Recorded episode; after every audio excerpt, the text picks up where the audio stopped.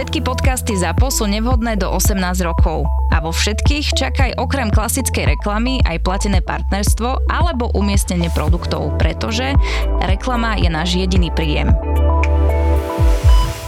Jožko, ty si bol teraz chorý a ja som bol teda na urgente s našou Mírkou a mali sme veľmi zaujímavú pacientku, odoslanú od odbodného lekára, s tým, že ide o otravu hríbami. Ide o otravu jedlými hríbami, originál jedlé hríby, ale že proste je zle, od 4. od rána zvracia a tak prišla s výmenným papierikom, kde toto všetko bolo napísané, že bez teploty, bledá, opotená, taká schvátená a pacientka už od dverí hovorí, no a mne to aj bolí, viete, tak na hrudníku na papieriku bez bolesti, hej, bez stenokardii. Napísané, že napísané, bez bolesti áno. na hrudníku. Dobre, hovorili ste aj obvodnému lekárovi, že máte teda bolesti na hrudníku. Hovorila, ale on bol tak v šoku z tých hríbov, že ma sem rovno poslal. Čiže obvodný lekár, ktorý má kompetencii urobiť aj EKG medzi nami, tak e, poslal na urgentný príjem po vlastnej osi po svojich autom pacientku z vedľajšieho mesta dokonca. Uh-huh. Natočíme EKG a čo by si povedal? No keďže nám to tu rozprávaš, predpokladám, že tam bolo viditeľný infarkt. Áno, mnela ho tam z témy spodnej steny. Už pomerne rozvinutý, my sme odobrali jej krv, okamžite konzultovali kardiocentrum, išla rovno na výkon, na SKG, selektívnu koronografiu, s tým, že mala 14 tisíc troponín. To je tá bielkovina, ktorá sa vám vyplavuje pri infarkte, pri takom, už hovoríme o dosť veľkom infarkte, keď je to na tých 4, 5, 6 tisíc, to už vidíme pri tých stemi teraz 14 tisíc. Aj časovo už dlhšom, ako áno, hodinu, áno. dve. To Čiže znamená, tá pacientka, hodín. Hej, tá pacientka bola už dekompenzovaná, NT pro BNP mala vyššie. Zle sa jej dýchalo. Áno, áno, zle sa jej dýchalo, celkovo nebola dobrá, zavolala sa RLP, išla do kardiocentra. Čo je ešte zaujímavejšie, presne s týmto istým som sa stretol ako medic keď som bol túto v univerzitnej nemocnici v Bratislave, kde sme mali cudzinca pacienta, ktorý došiel nad ránom. Ja som tam mal, mali sme v rámci povinnej praxe, že tam musíme mať aj nočnú. No a presne toho pacienta som vychytil, že prišiel a hovoril, že bol niekde na stanovačke a jedol ryby. Hej, a natočili sme EKG. Ryby či hríby? Takto, jak som to povedal, jedol ryby. Hej, on nevedel po slovensky. To bol ten problém. Tak pacient bol prijatý s tým, že áno, je tam pravdepodobne nejaký infarkt, alebo niečo sa v tom srdci udialo, keďže mal salvy, extrasystol, čiže tri po sebe idúce extrasystoly, a viac? A viac, hej. Čiže náhodné, navyše údery srdca, relatívne pravidelno, nepravidelné, že niekedy iba extrasystoly, niekedy normálny rytmus. A teda všetci tam zasadlo konzílium internetické, tam to tak trošku lepšie funguje, lebo viacej lekárov tam majú a usúdili, že áno, môžu to byť poinfarktové zmeny, že oni si ho odsledujú. Na druhý deň ráno došiel lekár, Srb, ktorý s ním šprechtil ako, ako nič. No a zistili sme, že to neboli teda ryby, čo sme si mysleli, boli to hríby a dokonca celkom tak verne vykreslil mukotrávku zelenú, mm. Amanita feloides, najjedovatejší hríb na našom území, čo sa vyskytuje. Ten pacient ho zjedol, bol opotený, schvátený, bledý, tie extrasystoly zmeny na EKG mal, pravdepodobne z toho hríbu, lebo to dokáže zmeniť. Pár hodín to bolo úplne bezpríznakové obdobie, čo, čo je bežné pri otrave hríbami. No a potom začalo zlyhávanie pečenie. Čo ja viem, tak ten pacient uh, sa aj opil do toho, jak jedol tie hríby. Výborne. Takže čas tých hríbov aj vyvracal, čiže asi nebol, nebol ten toxín až tak veľmi koncentrovaný v jeho krvi, išiel na koronárnu jednotku, odtiaľ na metabolickú jednotku, ale dal sa dokopy. Môže to byť aj tak, aj tak s tými Čiže hríby, srdce, srdce, hríby. Tak. Da Vinci nie je len slavný Leonardo, ale Da Vinci je aj robot, ktorý pomáha pri miniinvazívnych operáciách. Robota síce stále ovláda lekár pomocou špeciálnej konzoly, no v tele pacienta už pracuje sám. Jeho pohyby sú presnejšie a dostane sa aj na miesta, kde sa lekár bežnými operačnými technikami dostane len veľmi ťažko. Výsledkom sú rýchlejšie zotavenie pacienta a eliminácia trvalých následkov. Aj takto vyzerá zdravotná starostlivosť budúcnosti, ktorá sa deje už dnes v najmodernejšej nemocnici v Strednej Európe. V nemocnici Bory. A koľko takáto operácia stojí? Rovnako ako ostatné zákroky. Aj robotické operácie sú v novej nemocnici Bory dostupné pre všetkých pacientov úplne bezplatne. Postačí vám len kartička poistenca. Len kartička poistenca.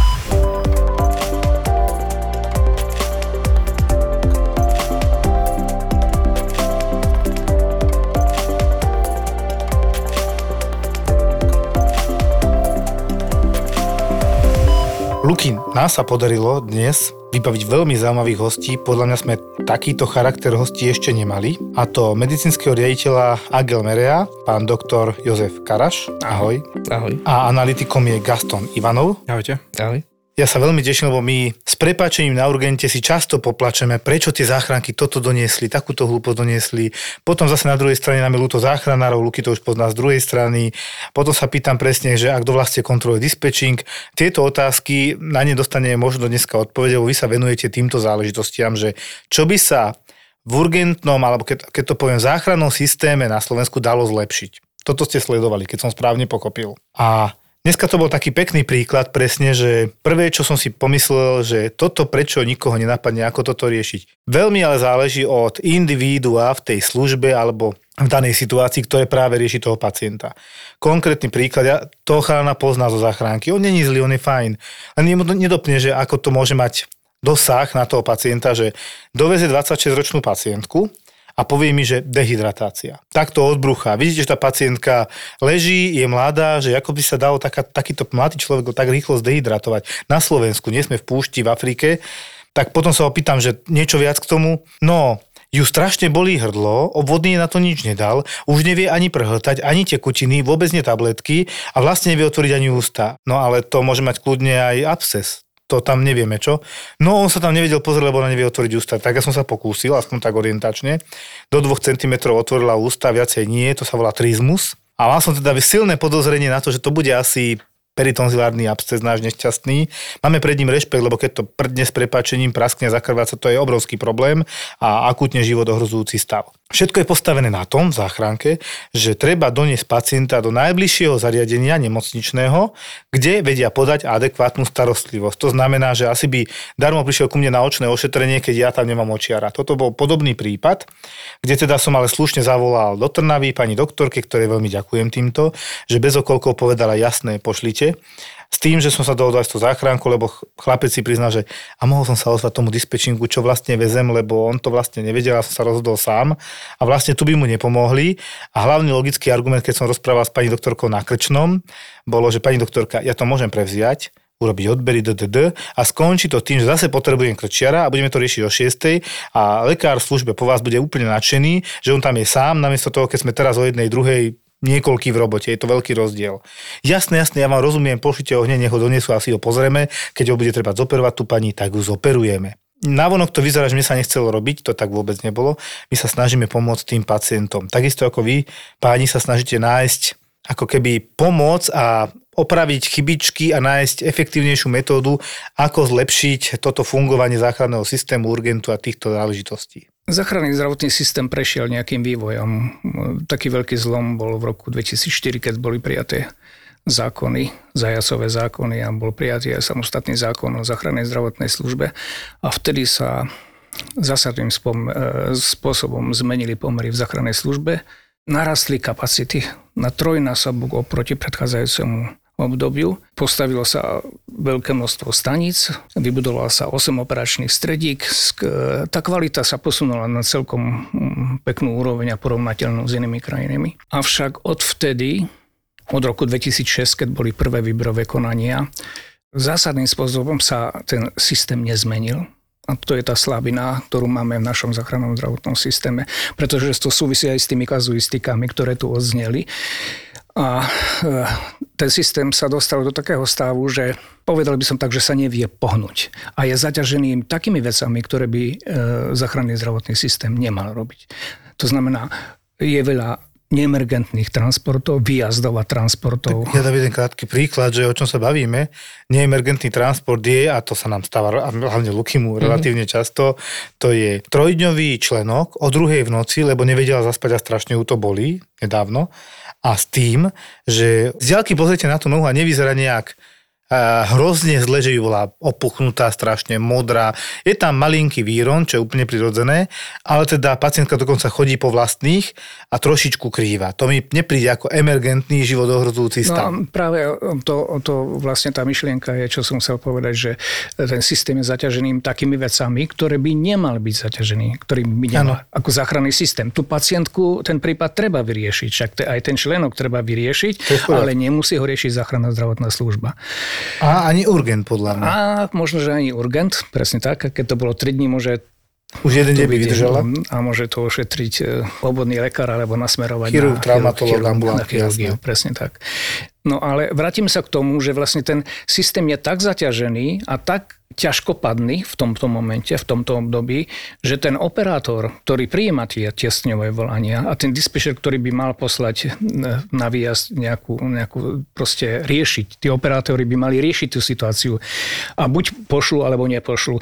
Kumž je v tom, že ten systém je tak zamotaný teraz, že ten operátor nemá nástroj, ako by poriešil toho neemergentného pacienta. On nemá šancu. Jedine, čo môže urobiť, odmietnúť a povedať, pôjdete zajtra na chirurgiu. Ú, a už to máme sťažnosť a na to, to už je skoro. problém, hej? Lebo to už je problém. Čiže ak porovnáme náš systém e, v iných krajinách, tak e, tam nezaspali. Hej, my sme zastagnovali. Hej, 15-20 rokov stagnujeme, ale v iných krajinách to ide ďalej. No, Čiže navýšili kvantitu ľudí, ale efekt bol taký, že ľudia mohli viac- viacej volať, tak viacej volali. my sme nehľadali iné spôsoby riešenia, ale nechali sme všetko na riešení len záchranný systém. Čiže všetko riešime cez emergentné výjazdy. Veľa tých výjazdov e, nie je emergentných. To by nám No, mohol štatisticky- povedať uh, Gaston, jak, ako je to vlastne s tými číslami. za posledných 5 rokov, keď ako sledujeme, alebo samozrejme aj určite aj dlhšie obdobie sledujeme, ako nám stúpajú počty volaní na linku tesňov, na linku tesňov volania, čiže na 155 stúpajú hovory. Z toho nejakou triážou sa vyfiltrujú a, a, výjazdy, ktoré, ku ktorým ide záchranka. Tých výjazdov máme ročne, hovorov máme zhruba milión, a výjazdov máme zhruba 550 tisíc vrátane sekundárnych teda transportov z nemocnice do nemocnice. A z tých 500 tisíc, ktoré sú tie primárne, alebo zhruba 520 tisíc, ktoré sú primárne, máme až 70% menej naliehavých. A teraz je otázka, že z tých 70%, aké množstvo je práve týchto neemergentných výjazdov, ktoré by sme potrebovali riešiť. Samozrejme, treba ich riešiť, lebo ten človek potrebuje nejakú formu zdravotnej starostlivosti, ale asi nepotrebuje záchrannú zdravotnú službu. Nepotrebuje záchranu života hlavne. Hej, a no to by som chcel vlastne dodať, že, že chyba ten nástroj. Hej, a kým, kým iní riešili tieto veci, lebo my nehovorím o tom, že treba všetko vyblokovať a že nemá, proste nemajú volať a tak ďalej. To nie. To, tých, tých volaní bude rásť, veď taký je trend, to, my to nezastavíme. Hej, ale to operačné stredisko, ten operátor by mal mať nástroj, aby vedel riešiť nie len tie emergentné, ale aby vedeli riešiť aj neemergentné. Čiže časť tých výkonov, ktoré tam nepatria, by mohol robiť nejaký iný subjekt. Je dôležité iba na pochopenie celej situácie. Tu nie je neochota akéhokoľvek zdravotného personálu, že nechceme tým ľuďom pomôcť. Chceme, ale nie na úkor tých, ktorí potom nevieme prísť v pravý čas na pravé miesto. Lebo ja som dnes ráno, ak som šiel do roboty, našiel pani primárku z Ára, ktorá resuscituje pacientku v aute tesne pred nemocnicou. Trochu som tomu nerozumel, že čo sa tuto stalo. A ona potom taká smutná, vyšťavená, bolo vidieť, že resuscitovali poriadne, ako sa patrí, za nejakých 45-50 minút od toho všetkého. Ja už som sa tam nestaral, tam bolo veľa ľudí. Prišla za mnou, že by chcela uraziť e, úmrtné papiere. Lebo to bolo na hranici areálu nemocnice, tak sa to tak rozhodli. A tak som sa pýtal, že čo sa vlastne stalo. A toto je pekný príklad toho, že čo sa môže stať, keď nebudeme mať dostatok k dispozícii záchraniek, ktoré sú síce vonku, behajú, ale naozaj 70% sú výjazdy nenaliehavé, to znamená, že by zniesli nejaký krátky odklad. No a to bola pani, ktorá asi aj svojim pričinením išla odviezť vnúka do škôlky, okolo 50 mala, silnejšia, polymorbidná, napriek tomu, že bola mladá. Prišlo jej zle, respektíve už jej bolo zle niekoľko dní, ale tento deň bol kritický a zavolala si od nás škôlka táto menovaná je možno kilometr od nemocnice, kúsoček. Tak teda s ňou tam bol jej partner, že ju teda doveze do nemocnice. Oni aj volali záchranku, ale teda nebolo to asi popisované dosť dramaticky. Tak teda však keď ste autom a ste kilometr, tak rýchlo dojdete na, do nemocnice. To bola všetko pravda a pravdepodobne, keby aj posádka prišla, už by bolo neskoro, už by len resuscitovali. Lebo ako došiel pred nemocnicu a pokúsil sa ju postaviť, tak ona odpadla, bezvedomie, mramoráštela, resuscitácia, takže vrátnička rýchlo volala Áro, to je tá pojazdová časť nemocnice, keď to sprosto poviem, lebo nemôže z urgentu odísť a nechať tam holé oddelenie. Čiže pani primárka Zára prišla a hneď začala resuscitovať, všetko robiť, čo bolo treba, ale už bolo aj tak neskoro. To je presne ten moment, že Poprvé, skôr mohli rozmýšľať volať, to je jedna vec. Druhá vec, nebola po, po ruke posádka, ktorá by vedela prísť v dostatočne rýchlom čase. Hej. Bol to emergentný stav, no jednoznačne pacientka umrela. Toto je ten náš spoločný cieľ, ktorý chceme mať, že aby sa toto už nestalo, aby sme mohli povedať, jasné, posielame a že ju máme k dispozícii. Čiže ako keby rozdeliť ten systém na s prepačením tie sanitky na hyperurgentné a vy budete nosiť iba takéto stavy, na nič iné budete čakať. Príklad teraz hovorím. Potom také dobré, naliehavé, nie síce priamo život ohrozujúce, ale mnohokrát sú to chronickí, vážne chorí pacienti, ktorí sa trochu zhoršil stav a už to vyviedlo z miery celú rodinu, že luky. A tým pádom e, nám zostáva ešte také, máte aj eskové, to sú tie také, ktoré majú za úlohy prevozy napríklad medzi nemocnicami na vyššie pracovisko. V našej galantii s nádorom plúc dohovorený na plúcne do nitry. Toto máme, hej, to funguje. No nebudem tam volať, keď to je dohovorený prevoz, pacient je relatívne stabilný, tak nemusím tam volať. Nemôžem ešte prevozovku, lebo pacient je na urgentnom príjme a ide na iné oddelenie do nemocnice, ale nebolo by zase úplne vhodné využiť e, sanitku, ktorá má čakať na hyperakutného pacienta. Keď to tak o toto tu ide. Celé je to o tom, že akékoľvek riešenie hľadáme, to vždy by to malo byť o nejakej dostupnosti záchrannej zdravotnej služby a o nejakej ekonomickej udržateľnosti, lebo samozrejme tých peňazí nie je, nie je nekonečno. Hej? A presne ako, presne ako hovoríš, že pokiaľ ten záchranný zdravotný systém nemá iné možnosti, ako momentálne má iba možnosť poslať tú tú takú hyperakutnú, ako hovoríš, záchranku, alebo ALS posádku, čiže Advanced Life, Life Support a nemá možnosť poslať tú nižšiu posádku, alebo teda neemergentnú BLS-kovú, čiže Basic Life Support, tak sa, tak sa nikam nepohneme. A nemusíme ísť ďaleko do zahraničia, nie je to také úplne, že i v Nemecku, v Amerike, v Británii a tak ďalej, že takéto niečo robia. Robia to aj v Prahe, boli sme sa tam pozrieť aj s Jozefom a videli sme, že presne tento istý problém majú aj oni a riešia to tak, že skrátka časť tých výjazdov im už rieši dopravná zdravotná služba.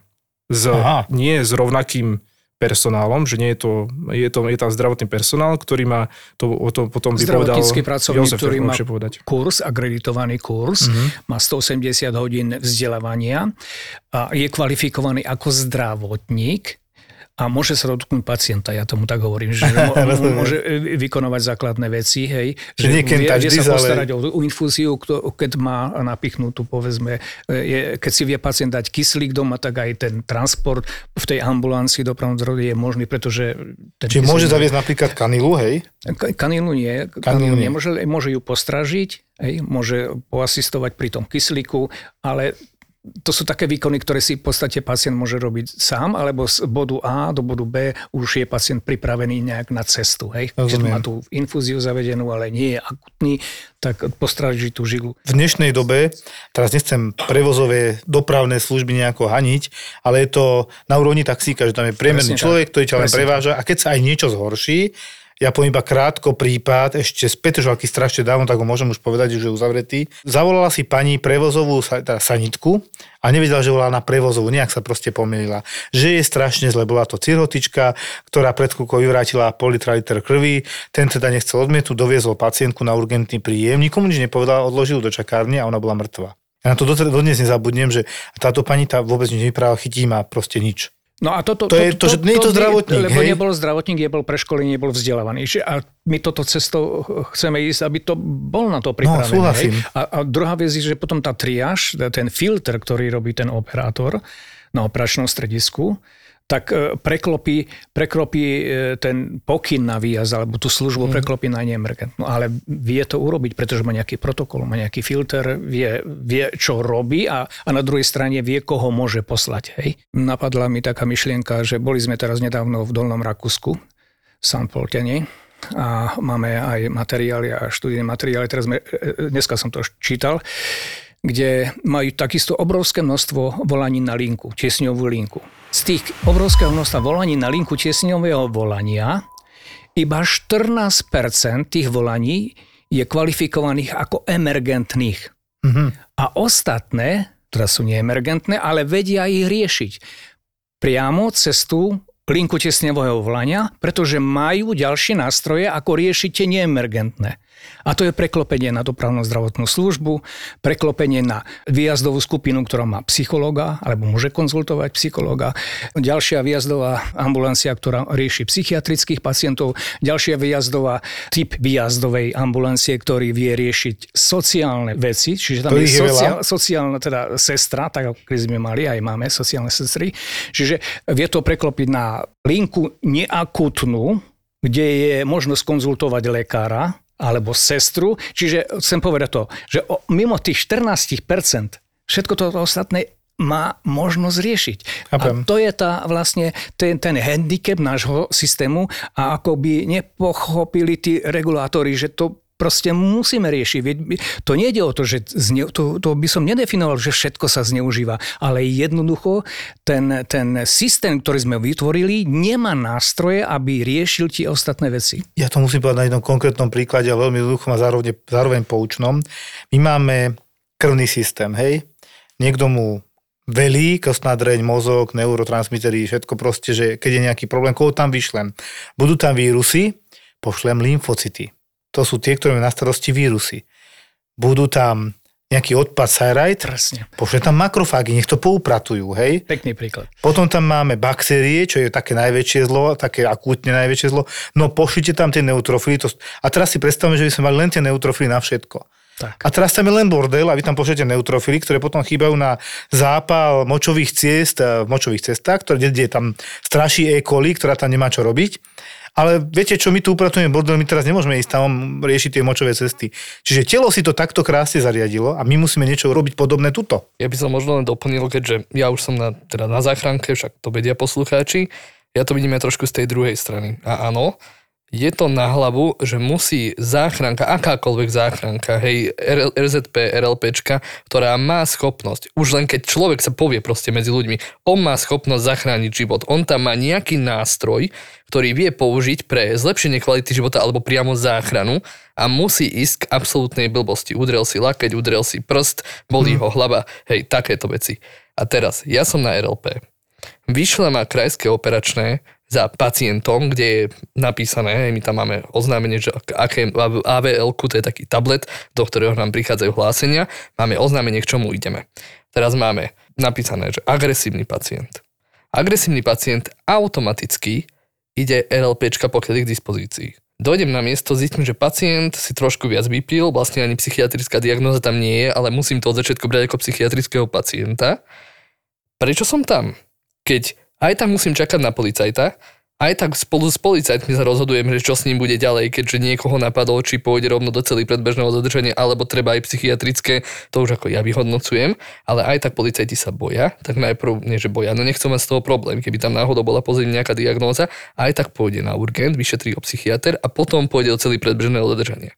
Tam by stačilo toho pacienta, namiesto toho, že v putách bude sedieť v sanitke, aj tak odmieta akúkoľvek liečbu, není zbavený svojej právnosti, ja mu len tak niečo dať nemôžem, pokiaľ je už ukludnený, lebo tí policajti ho väčšinou ukludnia. Ide na urgentný príjem, tam je vyšetrený, zase sa volá krajské operačné a zase pošlu teraz policajnú hliadku a ide na do celý predbežného zadržania. Toto je hodina, minimálne hodina môjho času, čo som s tým pacientom.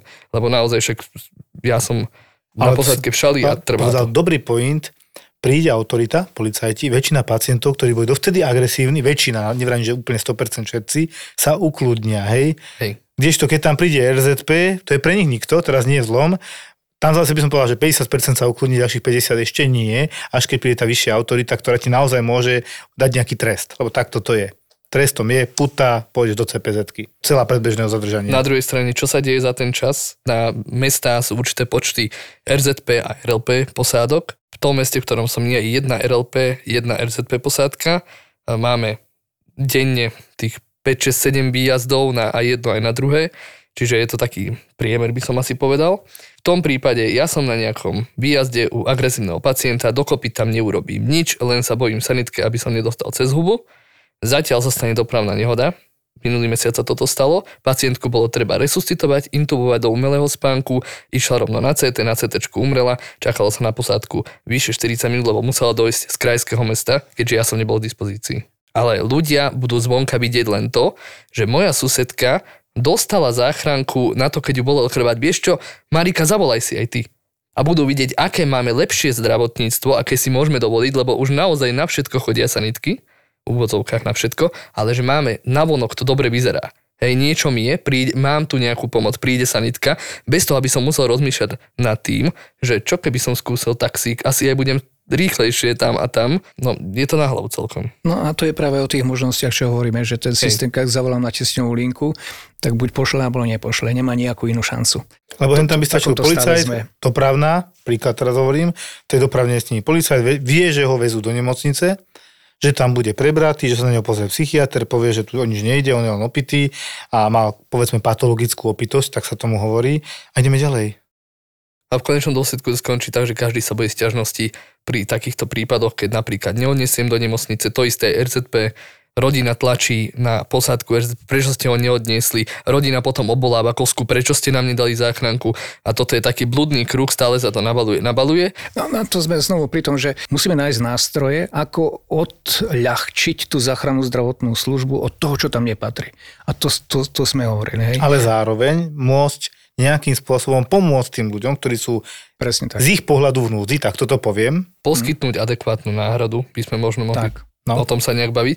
A tiež aj pomôcť nám sa dá už len tým, aby sme vedeli, dobre, teraz idem na operačku, mám tam niečo, ja neviem, amputovaný prst, idem ho zašívať, som lekár urgentného príjmu a teraz ide, už vidím niekde na obrazovke, my sme predtým o tom bavili, že niečo takéto aj bolo v pláne, alebo ešte je v pláne, aby som vedel, čo mi tam smeruje, kedy asi dojde pacient vo vážnom stave. No, presne tak, to ako, že mm, to krajské operačné e, stredisko, alebo teda koska e, slangovo, tá, to, koska slangovo ona musí vedieť, že čo sa samozrejme deje a musí mať prehľad o tom, o tom systéme a nemôže, musí mať nejaký nástroj iný aj ako, ako, tie, ako tie akutné.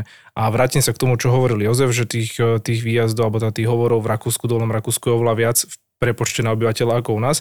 A to práve kvôli tomu, že ľudia vedia, že, tá, že to operačné stredisko má aj iné možnosti a sú tam a nepreberajú všetky tie hovory len záchranári. Hej, tam majú rôzne rôzne pozície zdravotníkov, ale aj nezdravotníkov, ktorí tie, ktorí tie hovory preberajú a riešia s ľuďmi. Napríklad u nás e, operátori, ktorí sú vyškolení ľudia, ktorí majú vysoké vzdelanie, ktorí majú roky skúseností, musia na 155 preberať ročne zhruba tých 45 tisíc e, hovorov k prevozom, to znamená z nemocnice do nemocnice, kde vlastne len zabezpečia záchranku. Ale musia ten hovor prebrať. Toto je napríklad Zaujímavé. rola, ktorá, ktorá kľudne môže byť pre nezdravotníka. Áno. No, to, to, ale no, musia to, to robiť, to lebo iná To si mi nás nahrala, lebo osobne som za to, aby sme sa zbavili e, tých medzi nemocničných transportov z A do B, teda z bodu A do B, že to vôbec nemusí patriť do záchranného zdravotného systému. Lebo takto je. Takto majú Poliaci, takto majú aj Česi čiastočne, hej, takto majú iné krajiny, lebo prevoz kritického, či už teda novorodenca, malé dieťa alebo dospelého môže robiť záchranka, ktorá vôbec nie je súčasťou záchranného zdravotného systému, ale napríklad v Polsku je to tak, že tu RZP majú nemocnice. Mm, pekný sen. a podľa stavu pacienta, ktorý má byť prevezený z bodu A do bodu B, sa postaví tá posadka. Ide vodič, záchranár. Ak treba lekára, ide vodič, lekár, záchranár. Dvaja záchranári. Vodič, sestra podľa toho, aký je to pacient, uh-huh. tak podľa toho postavia, to postavia, je to ich právomoci je to ich, ich, ich e, proste piesok, piesoček. Ano. Proste vedia si pripraviť toho pacienta a vedia ho vykomunikovať s tou nemocnicou B. A u nás je vlastne tým prostredníkom ďalší hráč a to je operačné stredisko. A keď rozprávame o, o, e, s kolegami, ktorí robia na mobilných intenzívnych jednotkách, tak vlastne z bodu A do bodu B ešte je ten e, operačné stredisko. Lebo to patrí pod operačné stredisko. Ak by to nepatrilo, tak je len ten bod A a B. A vedia presnejšie informácie podať, kvalitnejšie zabezpečiť eh, personál, lebo keď to pôjde z eh, ára alebo z intenzívky z bodu A do bodu B, tak eh, vieme, že, že proste ten, ten človek bude pripravený. Malo by to tak byť, že by to mali zvažať na seba. Uh-huh. Hej, povedzme, že tie míky, keď som pri nich, a poviem prečo. Tie míky by mohli kľudne pátriť pre pod špecializované pracoviska, či už čo sa týka ne, ne, neotransportov, malých detí kritických, alebo aj kriticky e, ťažkých pacientov, ktorí by mali byť transportovaní z bodu A do bodu B. Tu Mirku musíme vysvetliť, čo to je. Ešte Počkať, poviem, čo je mobilná intenzívna jednotka No. je, nás, je, je v našom systéme využívaná viac ako 92% na primárne výjazdy. To znamená, že plní úlohu RLP. Iba 7,5% výjazdov je takých, ktoré patria tej pôvodnej myšlienke mobilnej intenzívnej No jednotky. a čo to tá mobilná intenzívna jednotka je? To je podľa mňa najvyšší personál v záchrannom systéme na prevoz pacienta v ohrození života. Áno. Tak to poviem, hej.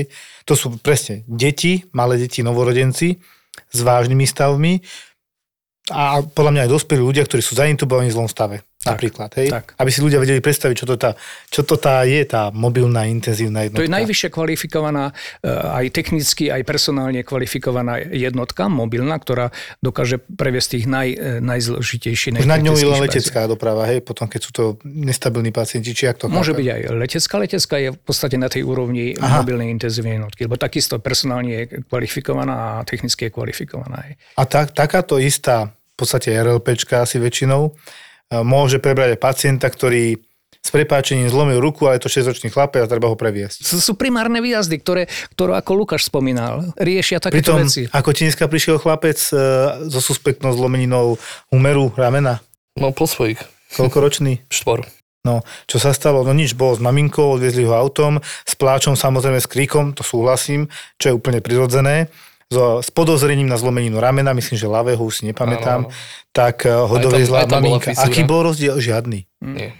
Akurát som mal priestor bez stresu tej mamičke vysvetliť, že áno, máme tu akutné stavy, ja sa hneď pozriem na ten rengen, prídem jej do čakárne, povedala, na správu bude čakať a hneď sa ukludnili. Kdežto keď niekto volá RZPčku, čaká na RZPčku namiesto toho, aby sadli do auta a išli, už sú vystresovaní, záchranári ďalej vystresujú tých rodičov, lebo proste niečo sa deje, dokonca ten chlapec bol v škole, tak si predstav, že záchranári v oranžovom prídu do školy, čo sa tam deje, čo sa stalo, ani tomu chlapcovi z toho nie je dobre, že vidí cudzích ľudí, čo sa od začiatku chytajú. Jasné. Proste nedomyslené. Tu ešte, keď môžem, Jozef, e, na Lukáša by som zareagoval, Mhm. mm. hovoril o, tom, o tých informáciách, ak ak by mali viac informácií, tak by m- možno... Takže urgentné aj, príjmy, ak by vedeli, čo k ním prichádza, čo je k ním na ceste, Presne vedeli by sa inak aj personálne zariadiť. No a to je, to, to je ďalšia slabina našho systému, pretože e, dnes e, doba pokročila a ten systém by mal byť podstatne lepšie vybavený technologicky. Dnes, dnes bez technológií to už proste nejde. Keď si už vieme na, na Facebooku napísať, akého pacienta som mal Tak. v službe, tak myslím si, že Kostka by nemala problém vedieť na A- nejakú a- obrazovku hodiť, že čo ku mne práve teraz ide. Tak, čiže to, to nám tiež chýba, ten zber dát, zber tých informácií od prvého kroku, od tej ambulancie, Jasné. že kde by to malo byť automaticky prepojené či už na emergentné oddelenia, oddelenia urgentného príjmu, až po, po, po ďalšie, hej, až po Národné centrum zdravotníckých informácií, samozrejme operačné stredisko. A všetko by sa to malo nejako prelievať do jedného systému, že keď ja idem nejakému pacientovi opakovane, Okej. tak mám o ňom plno informácií. Áno. Hej, o, dám taký príklad ohľadom tohto. Predstavte si, že na urgente sa stretnú tri sanitky, všetko sú to bolesti brucha so zvracaním. Takto je to povedané pri dverách. Dojdu v rovnaký čas. Hej. Jedna je z jedného, druhého, tretieho mesta, rozdielne vzdialenosti, každá došla tesne po sebe. Idem prebrať sanitky. Preberiem prvú sanitku, je tam bolesť brucha s hnačkami a zvracaním suspektná gastroenteritída, keď sa tak na to lepšie pozriem, klasicky odoberieme nejaké odbery, bla bla bla, rengeny, všetko je v poriadku, Zapal čriev. zápal čiev domov, hej, šetriaca dieta, bla bla bla. Druhá sanitka, bolesť brucha so zvrácaním, trvá to už 4 dní, teraz sú už aj horúčky v pravom hypogastriu, no tak mi to appendix, urobím ešte nejaké zobrazovacie vyšetrenia, dostanem sa k tretej záchranke, čo je tiež bolesť brucha so zvracaním, akurát to zvracanie červenej farby je to hematéméza, Čiže a ja už som dávno mohol mať pripravenú voľnú posteľ, kde ležia títo dvaja ľudia s tou gastroenteritídou a uh, appendixom, čo človek s appendixom vydrží čakať v čakárni, hej, není to až také akútne, keď 4 dní vydržal čakať. Ale dobre, mal, mohol som mať pripravené lôžko, mohli sme už nejak zobrať krv aspoň tej čakárny tomu pacientovi na krížovú skúšku, lebo vieme, že bude asi treba nejaké uh, krvné konzervy tam podať. Tiež sme mohli podať hemostyptika, aby prestal krvácať. Mohli sme urobiť toľko opatrení, zmobilizovať chirurga a zmobilizovať gastro medzi tým. A presne toto nám tu chýba. Keby sme niečo takéto urobili, že vidím, že o 40 minút u mňa bude pravdepodobne hematémeza, treba nachystať akútne lôžko, monitoring pacienta, dať tam sestričku, zmobilizovať gastro, tak tá medicína úplne inak vyzerá. Komunikácia sa tomu hovorí. Všetkého komunikácia. Samozrejme. Veď aj ja keď už volám napríklad na internet, mám tam tri príjmy, tak nebudem mu volať každých 5 minút a poviem mu to naraz, hej, a treba mi povie, koľko ich tam ešte máte, ja už mu viem povedať, no hrozia tu ešte dva, ale nemám výsledky. On sa už nastaví ten pán primár na internom a čaká tie moje dva telefóny a povie si, no, tieto dve pani, čo idete prepustiť, tak nie o tretie, ale prosím vás, pustiť ich ešte o jednej, lebo nemáme miesto. To sa deje, to je, to je realita. Lôžok, ubúda, nepribúda, sestier ubúda, nepribúda, lekárov ubúda, nepribúda. My sa musíme zariadiť tak, aby vy ste všetci dostali dobrú zdravotnú starostlivosť. A výjazdov pribúda aj pacientov na urgentnom príjme ročne pribúda. Takže to Len je dosť taký... toľko lekárov a sestier No nikde. práve to, to tiež je aj personálna otázka. Hej? To, to súvisí aj s personálnymi otázkami, lebo e, tu tiež spomínal, ak by mali kompetencie, e, ešte, ešte vylepšiť tie kompetencie tých záchranárov, veď vo svete sú paramedické systémy, nie sú postavené na lekároch, veď existuje celá Amerika, Kanada, Austrália, existujú na paramedikoch. Evropo je to trošičku ináč, ale aj toto smeruje k tomu, že bude paramedický systém. Veď Dánsky systém je postavený na paramedikoch. Majú tam síce lekárov, ale tých, tých, je veľmi málo a iba, iba špecifické e, nejaké, e, nejaké úlohy, mobilnú intenzívnu jednotku a tak ďalej. Hej. Ale to, toto tiež možno, možno e, povedať, že týmto smerom to nezvratne ide, či sa nám to páči alebo nie. Dnes už majú záchranári veľké kompetencie, veľké, aj čo sa týka podávania liekov a tak ďalej. No a tu ale si mi nahrali, ja ťa skočím, to je to dôležité, bavili sme sa o tom. Trošku bonznem, ale veľmi sa mi to nepáči, že istý typ záchrannej zdravotnej služby momentálne má, majú práve posádky veľký, veľký problém za to, že sú s prepačením buzerovaní zo strany vedenia, keďže sa objavil desi v médiách agresívny idiot, ja to inak neviem nazvať, ktorý zneužil svoje schopnosti a ako niekde fungujúci kedysi záchrana využil svoju schopnosť, že vie pritlmiť pacienta a znásilnil ženu. To vieme. To bolo v novinách. Reakcia jednej záchrannej služby na to bola, že im zakazuje podávať takéto lieky, ktoré sú bežne podávané pri psychiatrických stavoch, epilepsii, niekedy na zníženie tlaku dáte apaurín alebo diazepam teda. Mám pocit, že vo väčšine prípadov na Je to zníženie nutné tlaku skoro. pri nejakej hystérii, hej, že Tak si predstav len, že prídu domov, Psychické rie- Áno. prídu domov, umrela e, manželka a chlap je zúfalý, plače tam, e, hysterický, no čo mu podáte? No apaurín. A teraz táto posádka, už keď ale podá apaurín, tak majú príkaz doniesť ho do nemocnice. Doslova príkaz, lebo im siahnu na peniaze. Mne toto nepríde normálne. A keď sa pýtam, že kto to vie kontrolovať, hore už nikto není. Kto by im vedel povedať, toto nerobte, to je mimo rozum. tých, čo kontrolujú de facto, nikto nekontroluje a Tak. tým pádom je tam taký monopol na, Je to, na na, je to podávanie na tom poskytovateľovi, ako to nastaví v svojej áno. spoločnosti. Tak. Tu ešte by som dokončil tú myšlienku o tom personálnom a o tých e, No kompetenciách. však to sú tie kompetencie. Oni to vedia podať, vedia, čo Áno. majú podať a napriek tomu, No. keď to podajú, budú zdrbaní s prepáčením. No, musí sa to ešte lepšie nastaviť, áno. Musí ísť to vzdelanie dopredu, ešte, ešte proste tá edukácia musí byť nekonečná a bude nekonečná. Hej. A, ale vrátim sa k tým lekárom, či sú potrební alebo nie sú potrební. No oni sú v určitom spôsobe, v určitom štýle po, e, potrební, pre, pretože my máme európsku kultúru, proste tak, tak systém nastavený, ale bude ich ubúdať.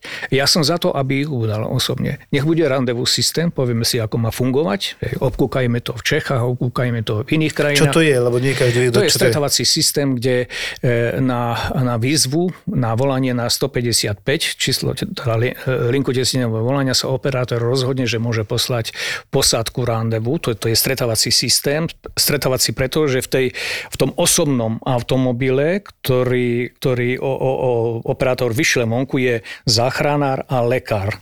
Je to osobné auto, ktoré ide na výjazd, zhodnotí daný stav pacienta a podľa toho, ako ten stav e, pacienta vyzerá, tak zareaguje. Buď pacienta nechá doma, buď ho, ak zváži transport do nemocnice, že ten stav je vážnejší, privolá si RZP a rieši to pomocou tých záchranárov. Ak to záchranári zvládnu, idú sami s tým pacientom do nemocnice a randevu To sú- systém ambulancie sa vracia na bázu. Čiže môže sa šetriť obrovské množstvo času, personálu. Ja to zase dám do toho hematologického, dneska mi to ide. To sú také protilátky, ktoré prídu pozrieť e, ten agent, ten problém, ktorý tam je.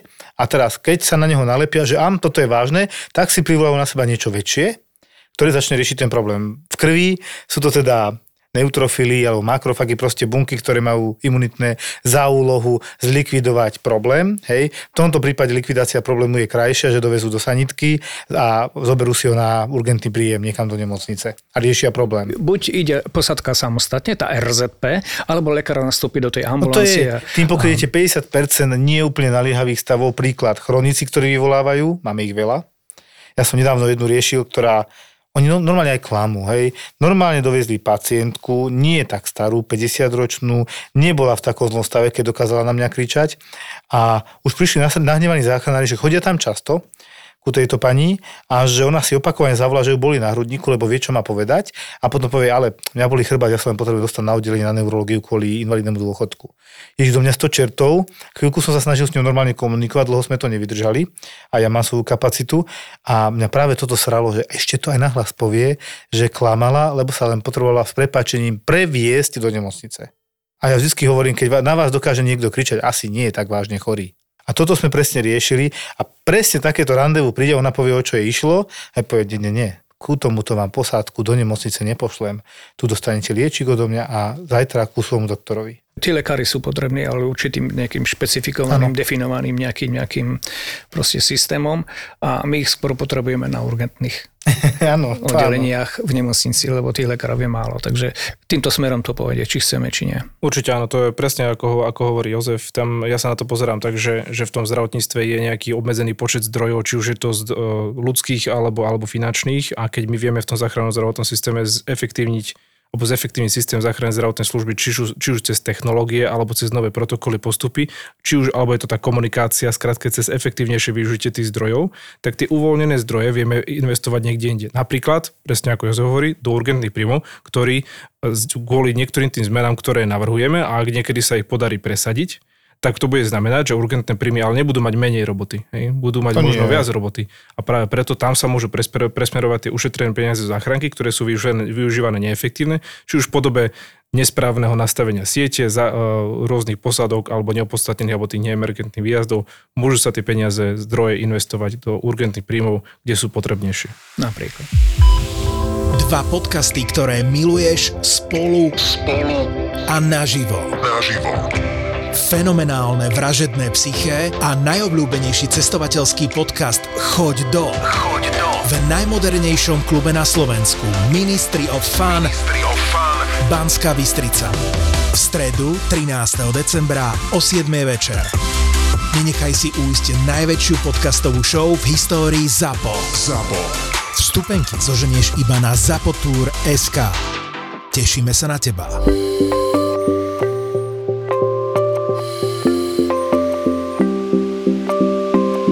Luky dneska si ma volal, tiež som neveriacky sa prišiel pozrieť, že ako to teda je, nie je, ako dokážeme byť aj my trošku obalamutení a chvíľku neistí, chvíľku podotýkam. No však ty povedz, tvoja pacientka. Znova to bola pacientka, ktorá vôbec nevyžadovala žiadnu intervenciu z pohľadu nejakej uh, liečby RZP ani RLP, ale mohla byť kľudne prevezená nejakou prevozovkou na ten urgent, pretože onkologická pacientka v terminálnom štádiu s bolestiami brucha, ale bola privezená na urgentný príjem ako akútna pacientka s tým, že začala zvracať a zvracať taký fekaloidný obsah. Čiže pravdepodobne tam je nejaký ileus. Tento stav trvá už 4 dní. Na tom nič akútne nie je. Veľa onkologických ochorení, najmä gastrointestinálneho traktu, končí takto, že takáto komplikácia nastane u tých pacientov, keď ten tumor prerastá rôzne úseky a spôsobie obštrukcie v tých črevách. Tam to uzavrel tie čreva. Neoperovateľná, Neoperovateľná, pacientka, samozrejme. Žiaľ, no, skončí. ale Áno, tak len čo bolo zaujímavé na tej pacientke, brucho mala tvrdé, bol tam jasne, že aj ascites. alebo Tekutina. Tekutina v bruchu pri nádoroch bruchu je často sprievodným príznakom tekutina, takisto ako pri cirhózach.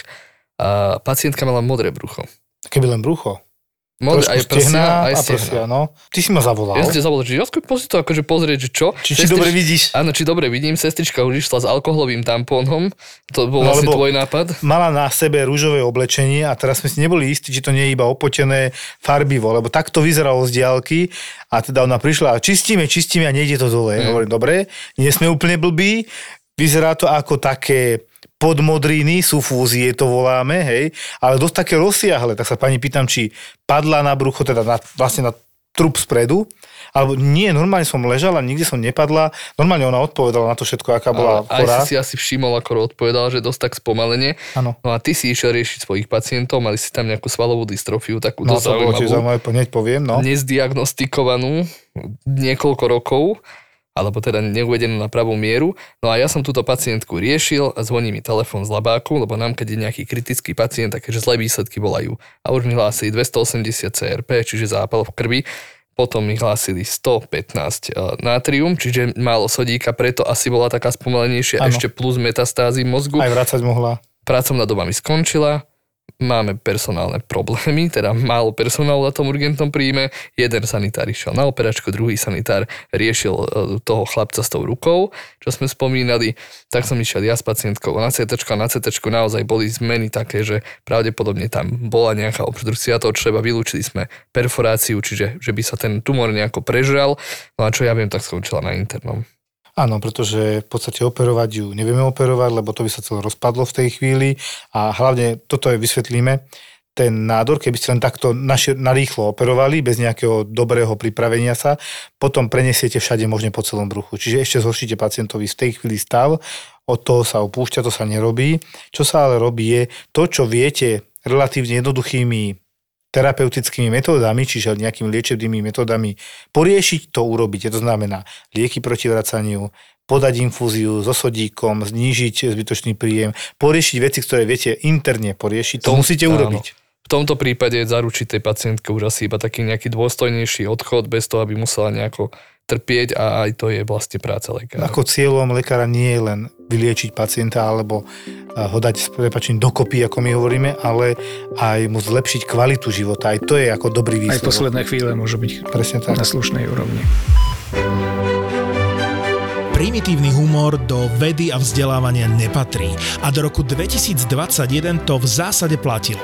Ale potom sa objavil podcast Mozgová atletika a prišli sme na to, že práve Denisov primitívny humor bol tým, čo v edukačnej oblasti chýbalo. Podcast je dodnes nejakým spôsobom v top 10 na Slovensku v rámci trendov. Tak som si povedal, že to isté skúsim vo forme knihy. Chcel som napísať knihu, aká na slovenskom trhu ešte nebola a tak vznikla kniha Asociálne prasa. Asociálne prasa od Denisa Kováča, tvorcu podcastu Mozgová atletika. Je to kniha, ktorá kombinuje jednoducho vysvetlenú teóriu v oblasti komunikácie, budovania charizmy, sebavedomia alebo socializácie, prepletená rádoby vtipnými, osobnými a emočnými príbehmi, o ktorých som pre ich trápnu povahu doteraz nehovoril. Keď uvidíš obálku knihy, hneď pochopíš. Garantujem ti, že nič ako asociálne prasa si doteraz nečítal alebo nečítala. Asociálne prasa. Knihu kúpiš vo všetkých dobrých knihkupectvách alebo v odkaze v popise epizódy. Zapo. Zábrná v podcastovách.